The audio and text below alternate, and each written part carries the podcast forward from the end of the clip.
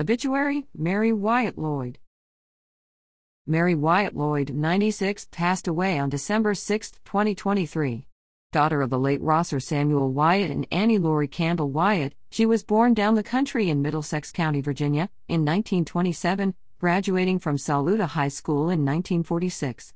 In addition to her parents, she was preceded in death by her son, John Carter Lloyd, her daughter, Rebecca Wyatt Lloyd, her beloved brothers and sisters, Clifton Wyatt, Gladys Wyatt LeCompte, Addie Wyatt Simmons, Theadis Wyatt Tinsley, Margarette Wyatt Howell, Robert Henry Wyatt, John Wyatt, Wilbur Teenie Wyatt, and Walter Wyatt, as well as a number of her nieces and nephews, including recently Barbara LeCompte Nelson.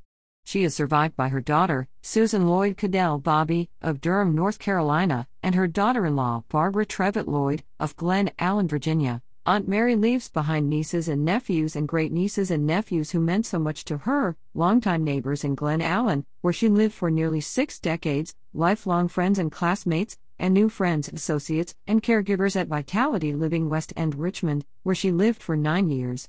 Mary traveled to many U.S. states and to Argentina, China, Russia, Israel, Egypt, South Africa, England, France, and Germany, among others, but was always happy to come home to see Old Glory flying considering the U.S. the most beautiful country in the world, and Virginia the most beautiful state in our country. Following memberships at Greenwood United Methodist Church and Staples Mill Road Baptist Church, Mary was an early member of Faith Landmark Ministries. Most important to her, she used her time and talents to serve her Lord and Savior Jesus Christ.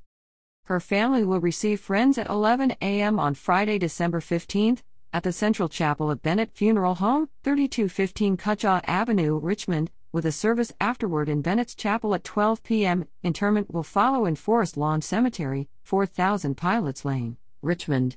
To honor and remember Mary, consider brightening someone's day by sending flowers to them or by donating to Guiding Eyes for the Blind.